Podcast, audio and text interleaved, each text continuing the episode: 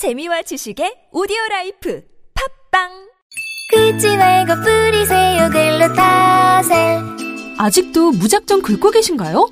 땀이 나고 민감해지면 신속한 피부 진정이 필요합니다. 이럴 때 긁지 말고 글루타셀을 뿌려보세요. 인터넷 검색창에서 리얼한 후기를 확인하시고 특허받은 글루타셀 스프레이를 만나보세요. 전국에 있는 글루타셀 취급 약국에서 구매하실 수 있습니다.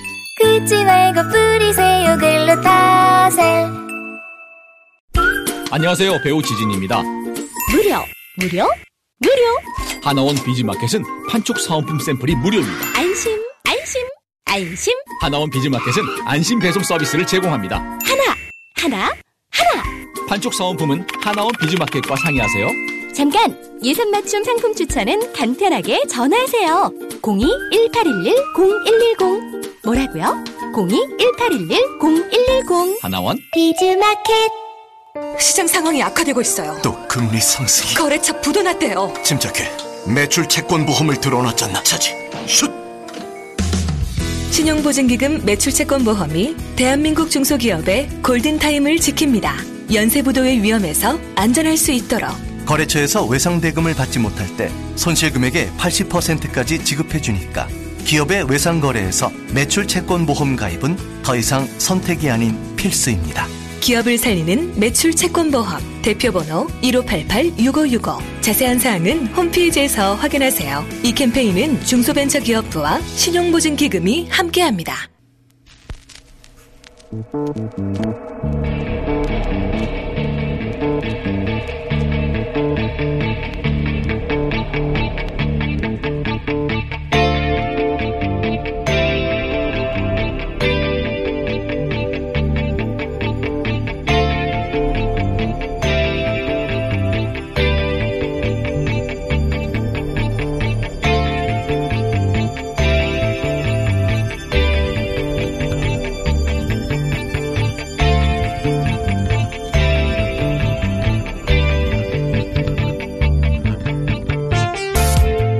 안녕하세요. 김호준입니다.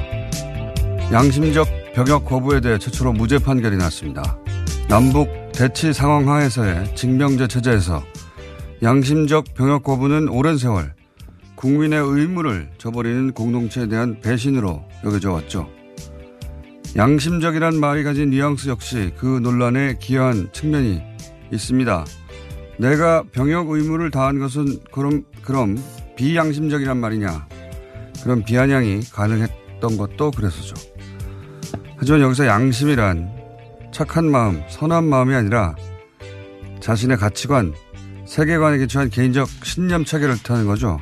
그러니까 한 개인의 신념이 공동체가 부여한 의무에 동의하지 않을 때 공동체는 그의 부동의를 처벌할 것인가. 본질은 그겁니다. 그래서 대법원은 공동체와 다를 자유를 말한 거죠. 우리 사회는 그동안 그런 자유를 인정하지 않았습니다. 그럴 경우 공동체에 복무하는 가치가 폄훼될 위험, 의무를 이행한 이들 가질 박탈감, 그리고 이를 악용해 병역을 면탈할 위험을 고려하는 거죠. 제 생각은 그렇습니다. 개인의 신념이 공동체와 다를 수 있습니다. 그것을 사회적으로 또는 감정적으로 비판하고 비난할 수도 있죠. 하지만 그 자유를 국가가 범죄화하려면 대단히 엄격한 기준이 있어야 한다. 이번에 무죄 판결을 받은 오수원 씨 경우 13살 때부터 신앙생활을 했고 아버지 동생도 같은 이유로 실형을 살았으며 부양할 배우자 어린 딸가 태어난 아들이 있는데도 형사 처벌을 감수한다는 점을 고려했습니다. 그 정도면 자신의 신념에 기초한 진실성을 국가가 인정해야 한다는 거죠. 저는 개인적으로 대법원의 결정을 지지합니다. 김어준 생각이었습니다.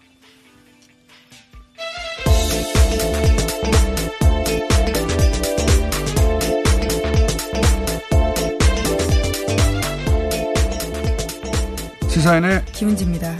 네. 이 결정은 사실 굉장히 어렵고 큰 결정이라고 봅니다, 저는. 예. 네, 오랜 시간 걸려서 나온 결정인데요. 네. 또 최근에 헌법재판소가 헌법 불합치 결정을 한 바가 있기 때문에요.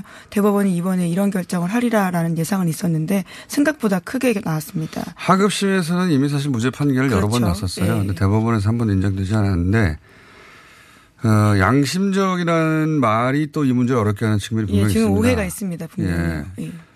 어, 영어를 그대로 번역한 건데, 어, 영어는 사실 자신의 마음에 꺼리낌이 없을 정도로 자기 마음에 충실한, 성실한, 뭐 그런 뉘앙스거든요. 그게 그러다 보니까 거짓말 하지 않는다는 데또 들어가고, 그래서 양심이란 말도 나오는 건데, 우리가 양심할 때 양은 착하다, 선하다, 예, 예, 그렇죠. 이런 거죠.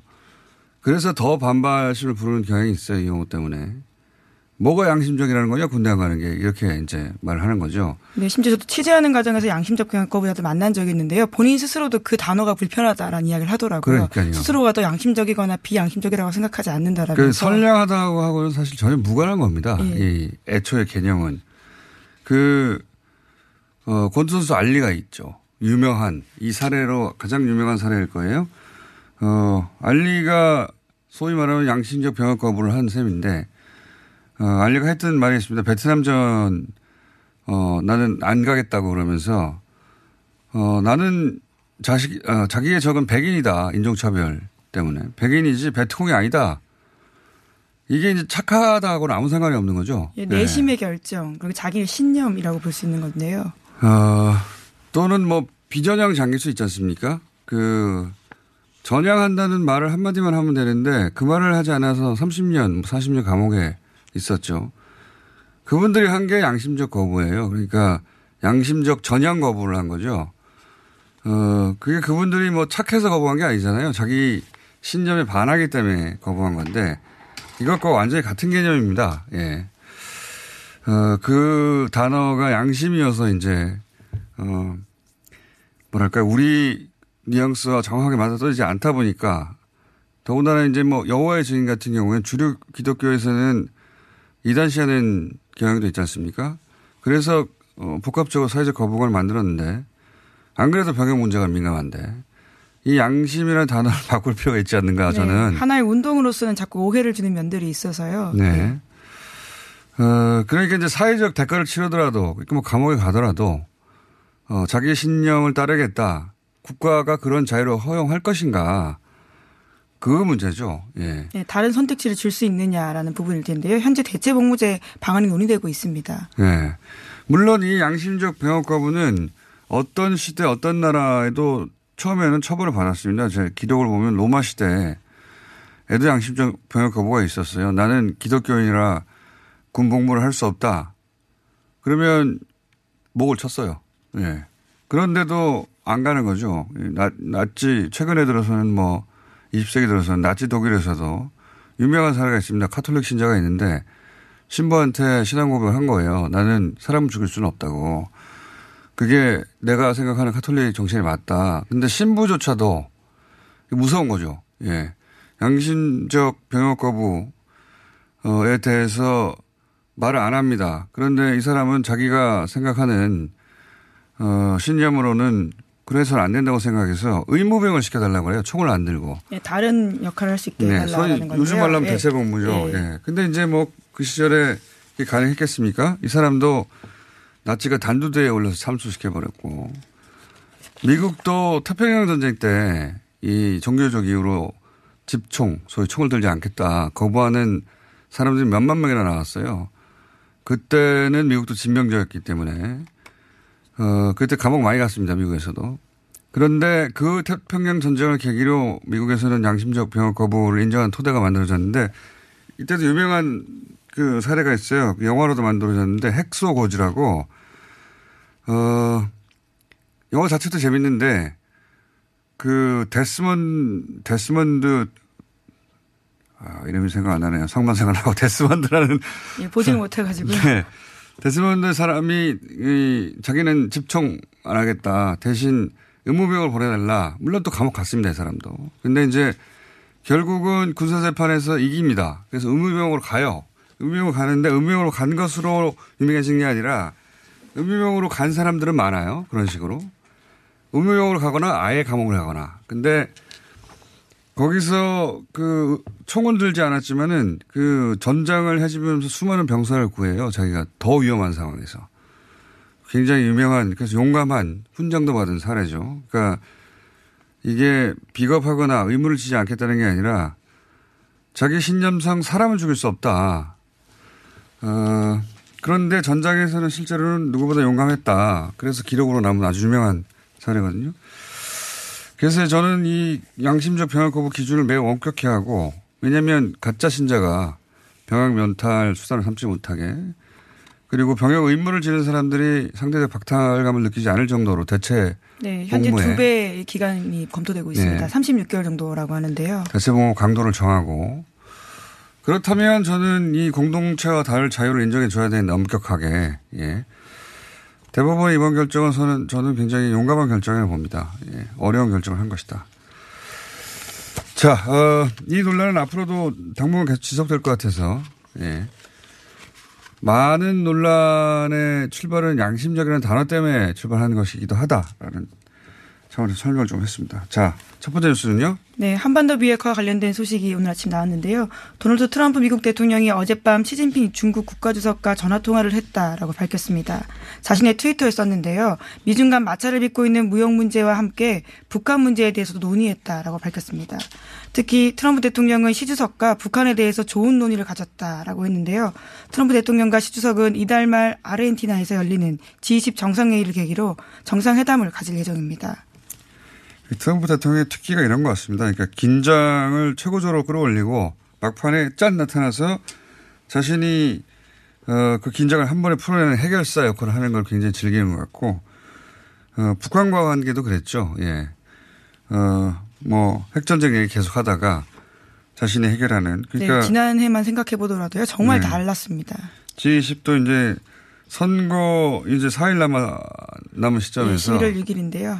본인이 한 번에 긴장을 풀어내는 해결사 역할을 하는 모습을 보여주고 싶은 것 같고 이게 이제 비, 비즈니스를 하던 뭐 협상술하고 일찍이 트럼프 대통령은 미국의 프로레슬링에도 출연을 했고 네, 유명한 리얼리티 쇼 진행자이기도 했습니다. 그러니까요 이런 어, 엔터테이너 감각에 어, to be continued 하다가 마지막에 결론 내는 네, 유명 그러니까 그 유행어까지도 만들어낸 사람이기도 했는데요. 해고됐다라는 말이 아주 예, 유명합니다. 예, 그게 가, 결합된 자신만의 어떤 어, 룰 아닌가. 예, 이 방식으로 성공해 왔고 어, 북한도 그렇고 중국도 그렇고 갑자기 전화해가지고 갑자기 잘해보자고 하는 거거든요. 네, 그리고 또 자신의 트위터에 먼저 올려버려서요. 중국 언론도 황급하게 관련된 내용들을 보도했습니다. 그런데 그 직전까지만 하더라도 그 뭡니까 중국을 마치 구석기 시대로 만들어버리겠다는 뭐 그런 아주 의지가 센 발언들을 예. 많이 했었는데요. 어, 하여튼 중국과의 갈등도 예. 물론 이렇다고 해서 미국과 중국의 그 긴장이 근본적으로 사라지는 않겠지만 어쨌든 화해 문들을 만들어왔습니다. 다시 예, 갑자기 어, 국제적으로 우리나라에도 영향을 미치는 중요한 뉴스를 먼저 다뤘고 다음은요. 네, 청와대가 어제 김정은 북한 국무위원장의 연내 답방 가능성을 시사했습니다. 청와대 고위 관계자 이야기인데요. 기자들과 만나서 이렇게 밝혔습니다. 김 위원장의 방남이 차질 없이 진행되고 있다라고 본다는 건데요. 남북 간에 계속 협의해 나갈 것이라고 밝혔습니다. 또한 바- 김 위원장의 답방 시기는 열려 있다라면서 상황의 진전에 따라 다소 변동이 있을지는 모르겠으나 조기 답방은 확실하다라고 이야기했습니다. 아, 이건 그런 것 같습니다. 그, 한반도 문제가 그동안 항상 미국 시간표에 종속돼 왔죠. 항상 그랬습니다. 항상. 그런데 이번에는 문재인 대통령도 김정은 위원장도 어, 남과 북이 미국이 만약에 지체해야 한다면 우리가 한 발자국씩 먼저 앞서가겠다, 이끌고 가겠다 하는 그 의지가 확고한 것 같고 그리고 특히 이 그 답방, 그 방남이 되는. 거죠. 네, 그렇죠. 북 입장에서 방남이 되는데 이건 이제 김정은 위원장 어, 결단이 가장 중요한 대목이 되겠습니다만은 어, 만약에 실제 연내에 오게 된다면 예, 이때까지 이루어졌던 남북 간의 그 어떤 만남보다 어, 더 큰 파장을 몰고 네, 오겠죠. 최초거든요. 예, 최초이기도 하고 김정은 위원장이 서울 한복판에 나타난다는 그림을 생각해 보면 판문점을 살짝 넘어왔을 때만 하나 그것만으로도 그렇게 큰 반향이었는데 대단한 역사가 되겠습니다. 실제 이루어진다면. 뭐 근데 이제 남과 북의 정상은 그런 의지가 확고한 것 같아요. 그 조기 답방이 확실하다고 계속 말하는 걸 보면. 어, 미국은 내년으로 연기하더라도 우리가 먼저 하겠다 하는 것 같습니다. 그러면 시기적으로 보면 11월은 이제 이제 시작돼 버렸기 때문에 네, 정말 얼마 안 남았거든요. 그럼 12월이 될 가능성이 네, 높겠네요. 크리스마스 즈음이지 않을까라는 막연한 예상을 해보는데요. 시간이 정말 없습니다. 크리스, 크리스마스, 크리스마스요? 크리스마스까지는 모르겠는데 어쨌든 어, 올해 안에 12월에 이를 가능성이 있는 것 같습니다. 자, 다음은요. 네, 김정은 위원장이 강원도 원산 건설 현장을 방문했다라고 합니다. 북한 노동신문이 보도하고 있는데요. 이 자리에서 공사 진행 상황을 살펴본 뒤에 적대 세력들이 북한을 굴복시키려 악랄한 제재 책동에만 광분하고 있다라면서 비판했습니다. 그러면서 현재 나라 사정이 어렵다면서 북한식 발전 속도를 과시하자라고 강조하기도 했습니다. 그 북한은 대외적인 입장 정리가 확실하지 않을 때는 우리식으로 표현하면 잠수합니다, 원래. 답이 없어요, 답이. 어, 화를 내는 것도 아니고 뭐 설득하는 것도 아니고 답이 없어져 버리는데 어, 그런 기간이 꽤 오래 됐었어요. 그리고 김정은 위원장도 한 20여일 가까이 나타나지 않고. 네, 공개 행보를 하지 않았습니다. 근데 이제 최근에 갑자기 이제 다시 공개 활동을 했는데 그 시점에 맞춰서 어, 폼페이오 장관도 어떻게 어떻게 협상하겠다 일정 발표를 했지 않습니까? 네, 9일에 뉴욕에서 만나겠다라는 네. 건데요. 그동안 물밑 대화가 있었고 이제 합의에 이르렀다는 거죠. 예, 그래서 북한도 어, 다시 움직이기 시작했다. 뭐 그런 뉴스 되겠습니다. 자, 다음은요. 네, 문재인 대통령은 어제 국회에서 시정연설을 했습니다. 2019년 국정 운영 계획을 밝히면서 국회가 예산심사에서 협조해달라라는 뜻인데요. 정부는 470조 5천억 원의 내년도 예산안을 국회에 제출한 상태입니다. 문 대통령은 어제 국정 운영의 두 축을 이렇게 밝혔는데 포용국가 그리고 평화의 한반도입니다. 문재인 대통령은 한반도 평화 프로세스와 관련해서 기적같이 찾아온 기회다. 결코 놓쳐서는 안 될 기회다라고 강조했습니다. 어, 잠깐 핵심적인 대목만 먼저 들어보겠습니다.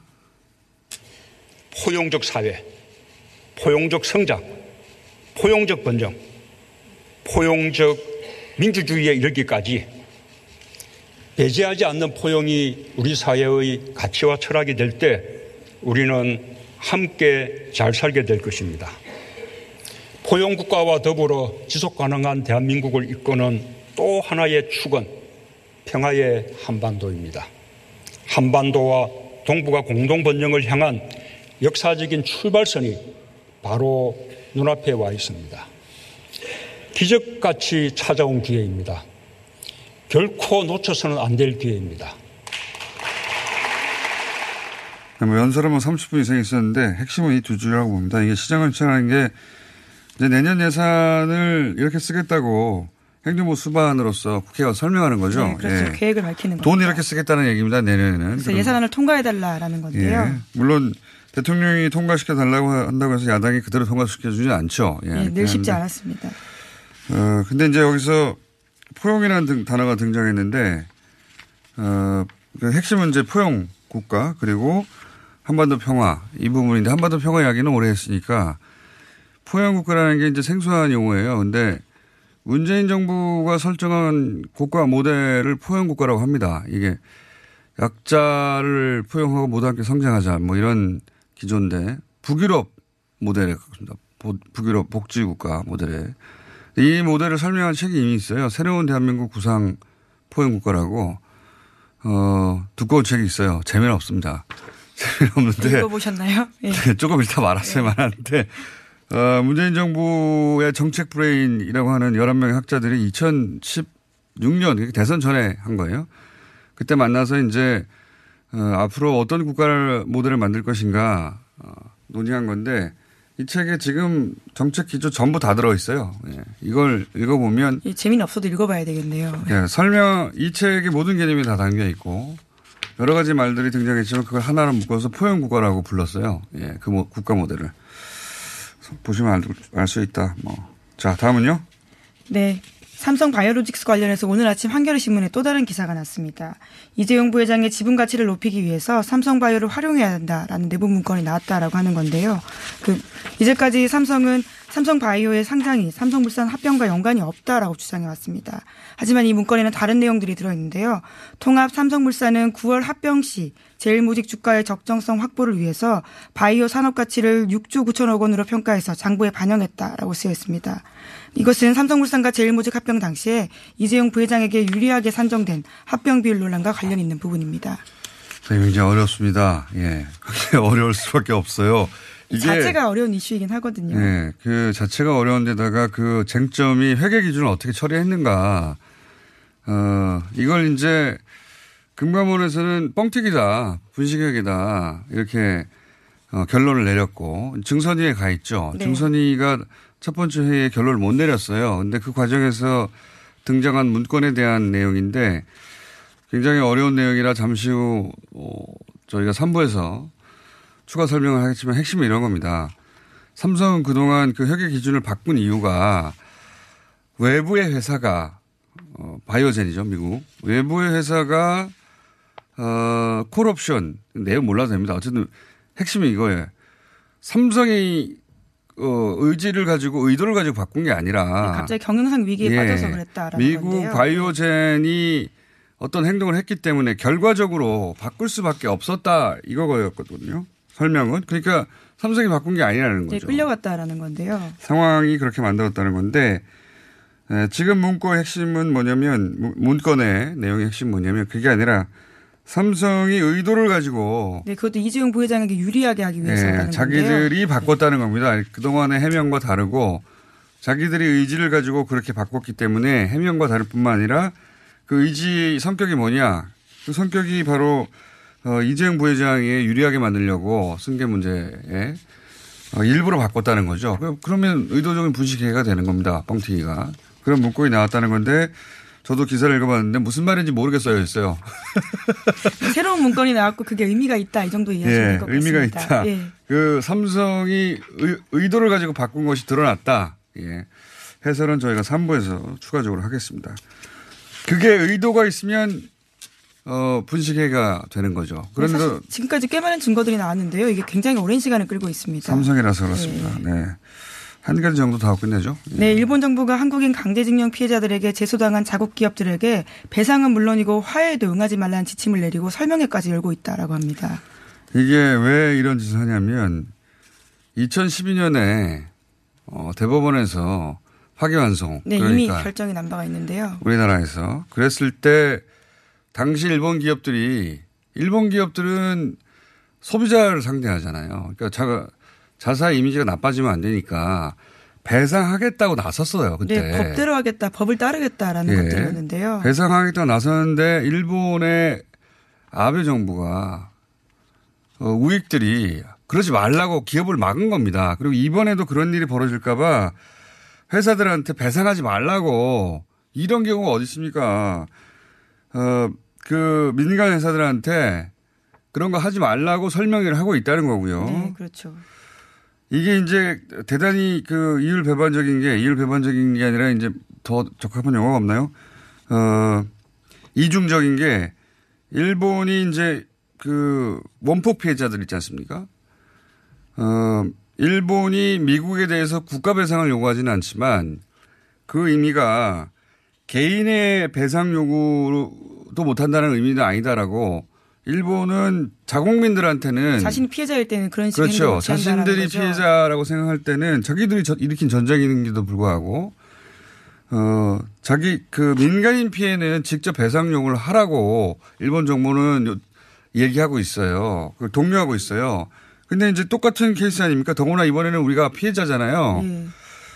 어, 그들이 가해자고 그런데도 어, 우리 사법부에서 이런 판단을 내리고 그 개인이 그런 배상 요구를 할 때는 절대로 안 된다고 펄펄 뛰고 있는 겁니다. 완전히 이중적이에요. 심지어 그 회사에서도 그렇게 하겠다라고 하고 있는 건데도요. 막고 그러니까요. 있다라고 예. 보면 됩니다. 이, 이, 이러한 배경의 핵심은 뭐냐면, 어, 1910년에 경술국치라고도 하기도 하고, 저는 입이, 입에 합방이라고 붙어 있는데, 한일 합방. 예, 불법적인 한일 합방. 이게 합법이라는 겁니다. 계속해서 주장하는 바는 일본이. 네. 그렇죠. 이번에 심지어 징용공이라는 표현 대신에 옛 한반도 출신 노동자라는 표현을 사용하겠다고요. 아베 총리가 밝힌 바도 있습니다.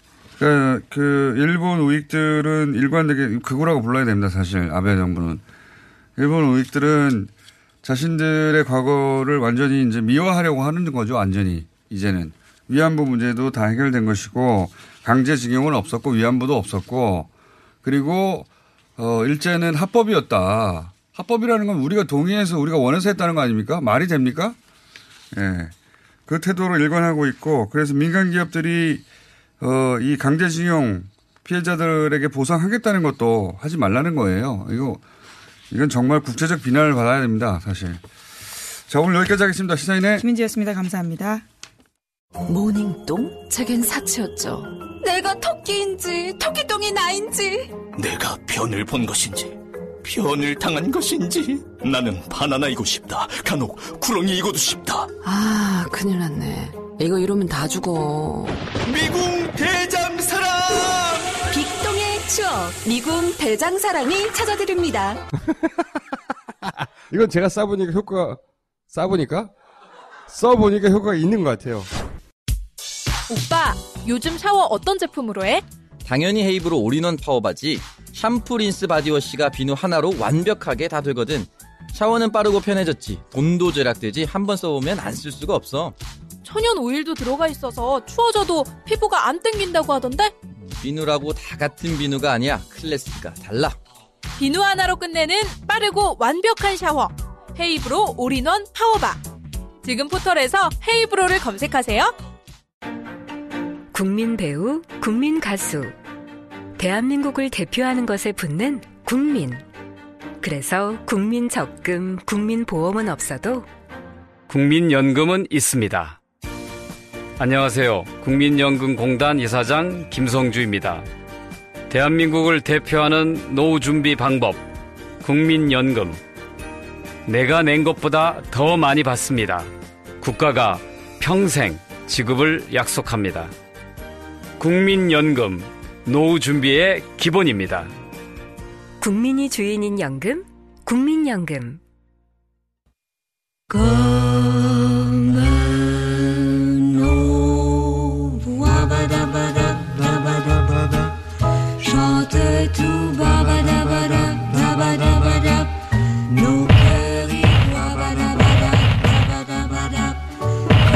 한 달 만입니다. 예.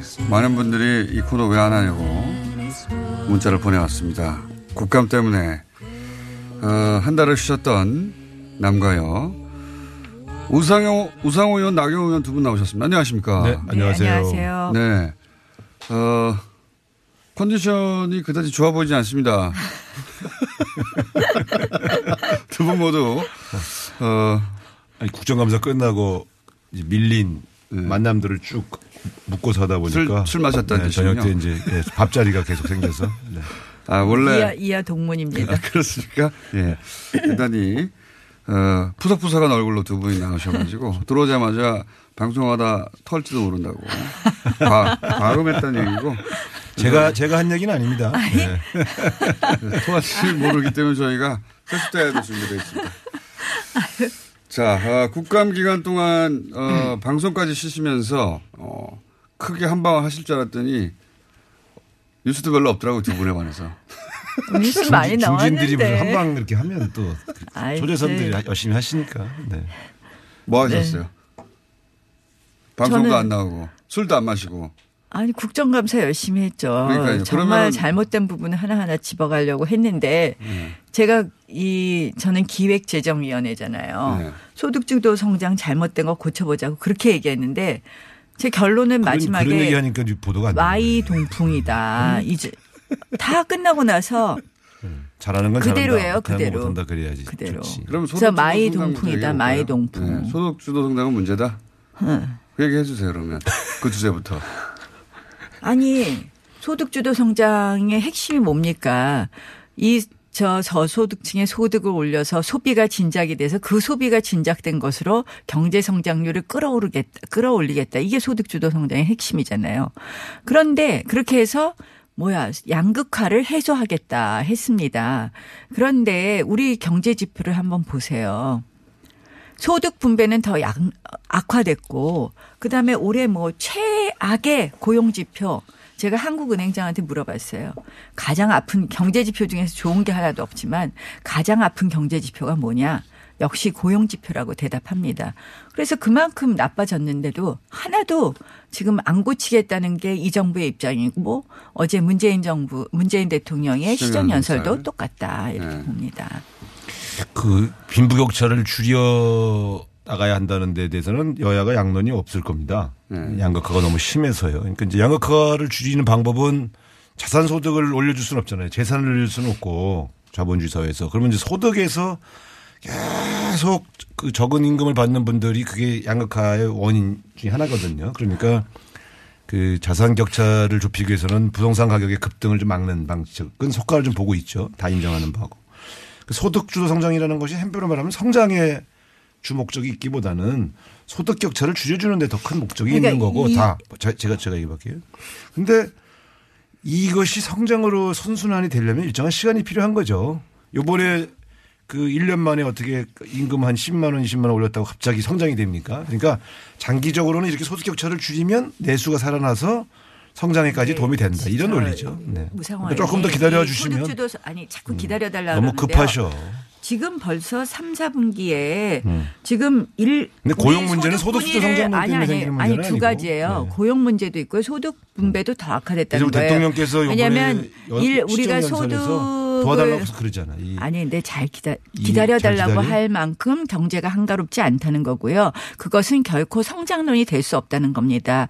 우리나라 같은 경우는요, 아주 소규모 개방 경제예요. 한마디로 뭐냐, 실질적으로 수출로 먹고 사는 나라이기 때문에 우리는 최고잖아요. 그 수출의 내용을 내- 보세요. 내- 아니 제 얘기를 끊지 마시고 영국- 잠깐만 응? 끊지 들어보세요. 수- 끊지 말고 잘 들어보세요. 맨날 아니, 아니, 자, 자, 아니, 수출이 좋은 거는 내용을 보면 네. 그렇지 않고 일부 종목에서 괜찮은 것 뿐이고요. 석유, 석유화학이고 반도체고요. 지금 보시면 소득 분배는 악화됐다는 건 동의하실 겁니다.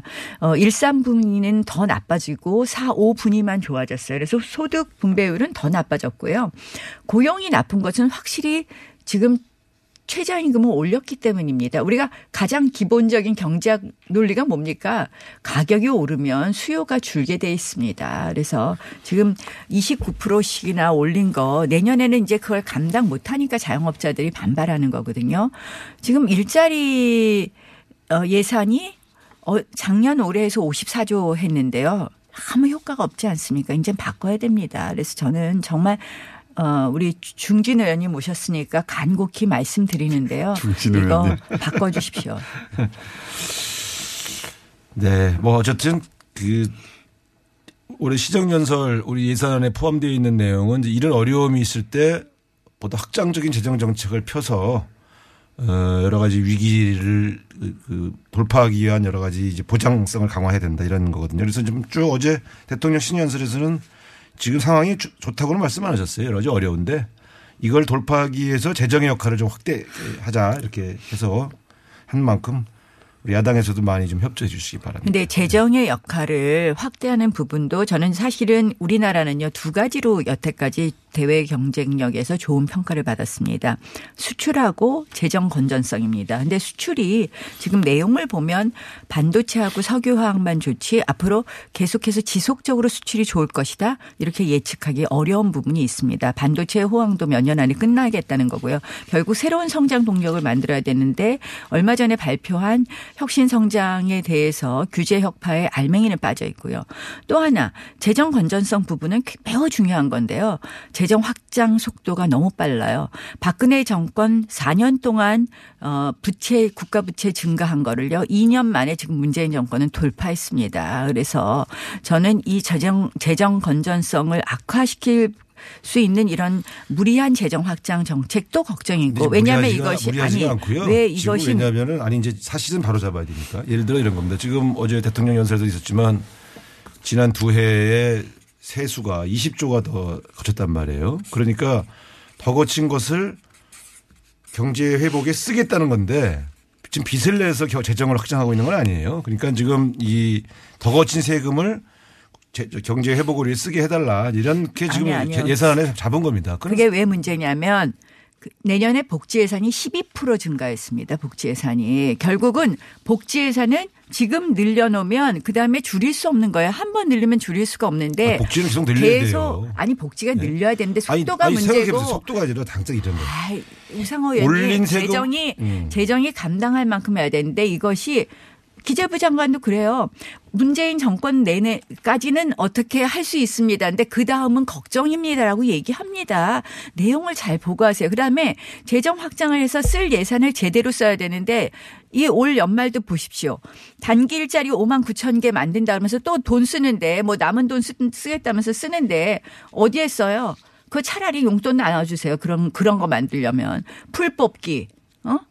무슨 소등하기 단기 일자리는 이런 어느 단기 정권이나 다 일자리 급하게 응급 처방을 할때 한 거 아니에요. 아니, 박근혜 때 안 했어요. 통계형. 일자 때다 내용을. 봐보세요. 너무 심하잖아. 아유, 아이 적, 적당히 아니, 하셔야지. 이거는 우리가 비판할 수밖에 없어요. 아니, 돈을 그냥 그 용돈으로 나눠주세요. 그럴 거면 그런 식의 경제. 정책은 그런 식의 경제 그게- 필요 없어요? 그게 지금 필요하겠습니까? 장기적인 전망 자택수 대책도 필요하고 저는, 저는 이게, 또 응급 처방도 필요한 겨울 거예요. 되면 실업률이 더 나빠지거든요. 그러니까 이제 응급 처방으로 지금 가서 용돈 나눠주는 거 아니 풀 뽑기 그냥 소등하기 이런 아, 거 해야 풀, 풀도 되겠어요. 뽑아야지 그럼 풀 알아요. 그거 원래 하던 걸 갖다가 만들어서 이상한 아니, 일자리 그러니까- 만들고. 아니 그러니까 이게 좋은 저는- 일자리가 아니라는 건 저는- 인정하지만 일자리를 그러면 폐기해야 되는 이유가 자체가 다 악이다 이렇게 생각하시면 안 된다. 이게 우리나라 근로 구조를? 생각해 보세요. 예, 또 다른 주제가 많아요. 그러니까. 군사 합의서도 할 말 많으시잖아요.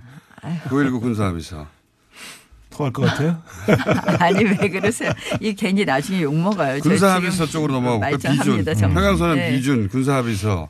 이것도 큰 덩어리의 한 주제. 아 저는 이거는 정말 먼저 말씀하세요. 제가 이 좀 제가 고향이 그 접경 지역 강원도 철원 출신이라서 네. 그런지 굉장히 이제 감동이 좀 있습니다. 왜냐하면 우리가 저 휴전 이후에 지금까지 남과 북 사이에 군사적 충돌이 있었던 대부분의 사안들이 대개 다 요 지역에서 발생한 거거든요.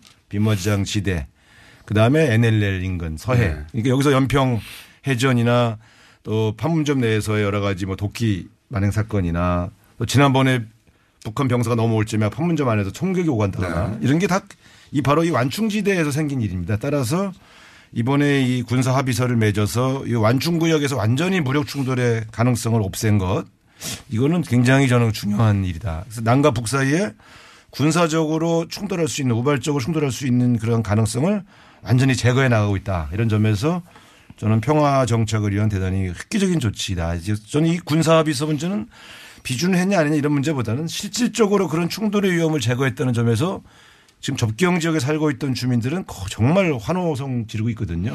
비준 문제도 제가 있습니다. 두 가지 네. 말씀드리겠습니다. 이건 굉장히 실질적인 야당도 칭찬해 줘야 된다. 이렇게. 실질적인 군사 긴장의 완화냐 이 부분은 굉장히 걱정되는 부분이 있습니다. 이 군사적인 신뢰를 쌓는 거, 긴축을 하고 정말 서로 믿을 수 있게 하는 거는요. 뭐냐? 이 군비 감축하고 나서 서로 그래 너희들 와서 마음대로 우리 거 봐. 우리가 진짜 긴장 완화를 하고 있는지. 왜냐? 보게 해 줘야 되는 거 아닙니까? 그런데 핵심 뭐야? 그래서 군사 긴축을 할 때 그 모범이 되는 협약이 헬싱키 협약입니다. 뭐냐? 긴축은 하되 정찰기는 마음대로 뛰어서 서로 봐라. 진짜 제대로 어, 긴장이 완화되고 있는지. 근데 우리는 뭡니까? 뭐 다 빼재요. 쟤네는 160개 있는 GP 중에서 11개 없애고 그때 분명히 우상호 의원님이 동률로 없앤다 그랬는데요. 동수로 없앴습니다. 우린 60개 있는 것 중에서 11개 없, 없앴습니다. 이게 진짜 공평한 그리고 비례적인 긴장 완화일까요? 그러고 나서 뭐는 없애요. 다 없애고 나서 정찰기는 절대 못 띄웁니다. 어떻게 믿습니까? 아니 정찰기는. 그동안도요 우리가 북쪽까지 넘어가서 정찰기를 띄운 적이 없어요. 자, 그리고 일단 인공위성으로 일단 다 들여다보고 있어요. 볼수 제가 있었는데 국방위 못할 때. 봤는데요. 자, 그런 얘기 하시지 한국과 말고요. 아니 제 말 좀 들어보세요. 한국과 미국의 정찰 자산이라는 거는 제일 중요한 건 인공위성이에요. 자, 인공위성이 정찰 위성에서요. 아니요.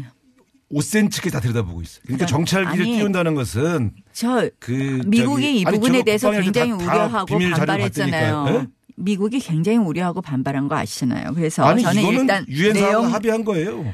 아니, 사실은요 안 지금 들어서 이게 지금 들이대니까 아니, 예, 잘 자, 보세요. 잘- 원래 일- 이게- 일단은 일단은 원래 저는 이게요. 긴장 완화에 아니, 있어서 마- 아니 헬싱키 협약 불리해 보이면 막 말을 막더라고. 아니 헬싱키 협약 아니, 자 그거 보세요. 동의 안 하세요? 원래 하는 게 휴전 맞다는 협정할 거? 때요. 휴전 협정의 내용이 바로 이 완충 지역에서는 비무장하기로 돼 있었어요. 근데 양쪽이 끊임없이 무기를 반입해서 이 안이 가장 화약고가 됐던 거예요. 이걸 다시 휴전 협정대로 간 거예요. 그러니까 네.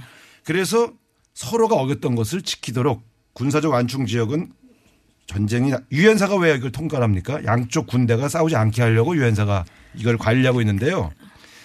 제가 볼 때는 이게 해주셔야지, 지금 이제. 이, 이렇게 이제 군사적 우발 충돌 가능성을 없애면 우리가 난강보기 뭐좀 얘기해 보려고 하다가 갑자기 우발적으로 충격이 오가면 싸해지잖아요. 이걸 막아는 것은 평가를 해 주셔야 된다니까. 그러니까 그 정찰기를 띄워야 되는 게 핵심입니까? 그렇죠. 들여다보게 해야 되는 거고 NLL 문제가 있습니다. 자, 그 NLL 북한 문제가 정찰기도 남쪽에 있고요. 내려와야 되는 거예요?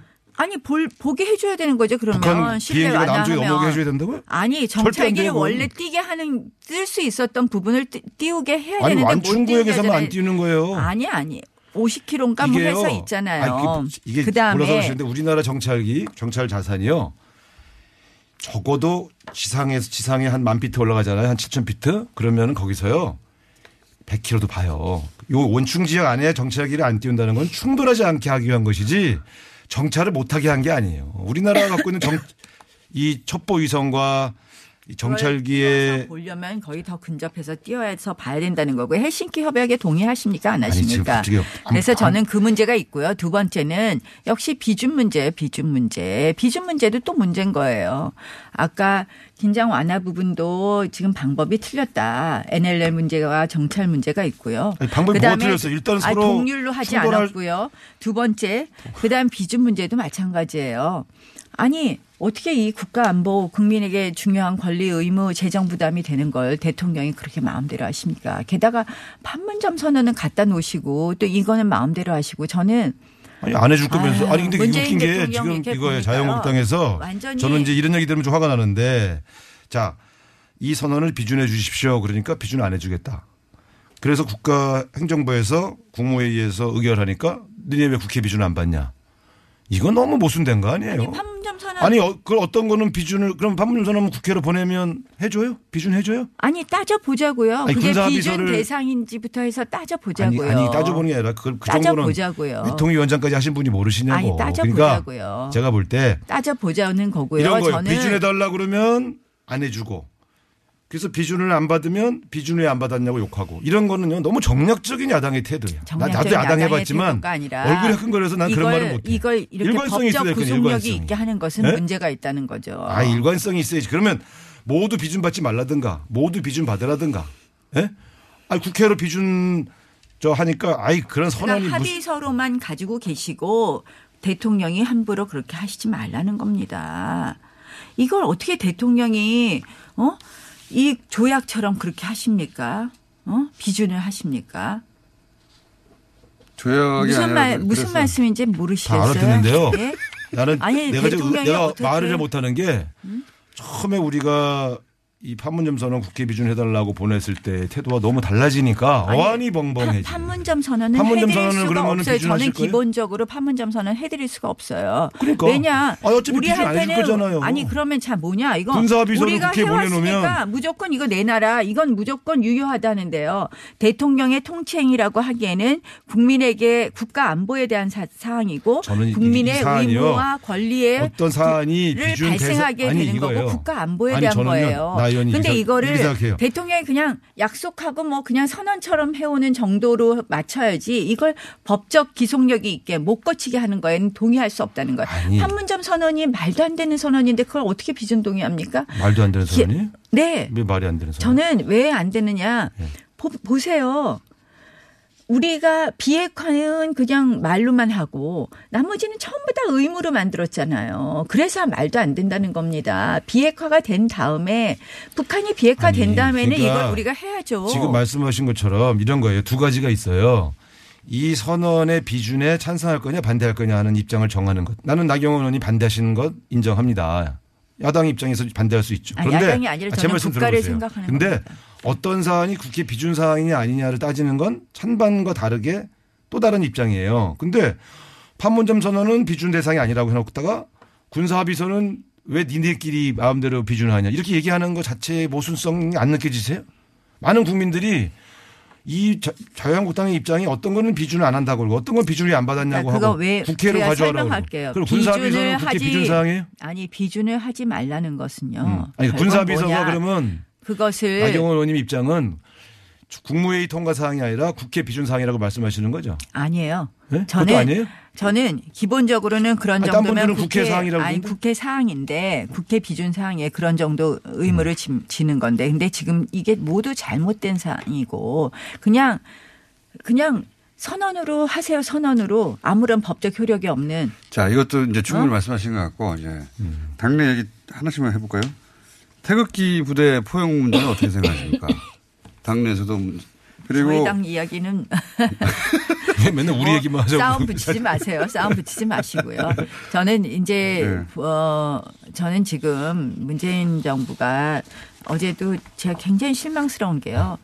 이 국정이 많이 실패하고 있잖아요. 근데 이런 부분에 대해서 좀 이렇게 야당 얘기 듣고 음. 고쳐가시면 좋겠고요. 그래서 우리 당이 지금 분란할 때가 아니라 저는 우리 당은 모두 함께 가야 된다고 생각을 합니다. 태극기 우파는- 부대는요.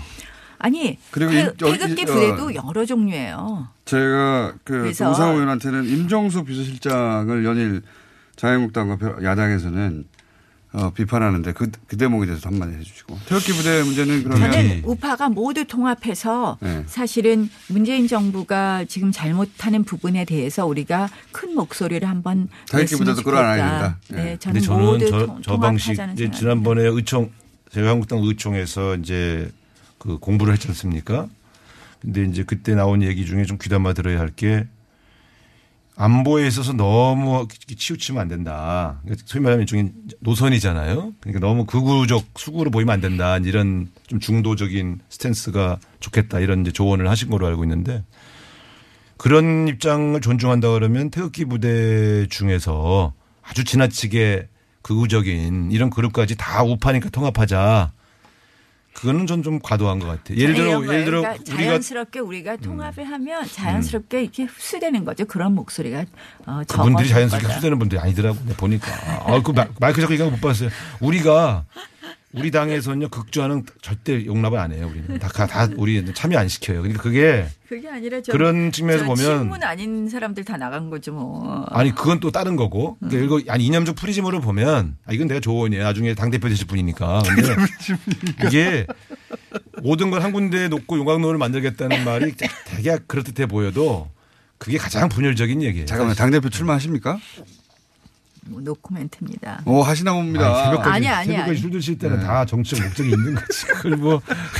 임종석 비서실장 어, 야당의 비판에 대해서 난좀 과도하다고 봐요. 그러니까 저기. 왜 비판하시는지 말씀해 주세요. 남북, 그리고 야당에서는 뭐 어, 저 비건 오셔서 뭐 내가 보니까 아니 그분이 보자 그런 건데 뭐 그러면 안 봐요 그러면. 그러니까 그건 그거 임 실장이 너무 전국을 주도하는 것으로 보이고요. 또 문재인 대통령도 임 실장의 말씀에 너무 귀 기울여 듣고 계시는 것으로 보입니다. 아니 대통령이 비술장하고 아니, 그러니까 장관과 총리가 음. 어, 없, 없는 당대표 거죠. 어. 언제 출마 선언하십니까?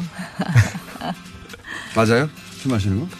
저는 뭐 저 출마하신다고 보죠. 예. 그런가 봅니다. 아마 우상호, 나경원. 이제 뭐 뭐야?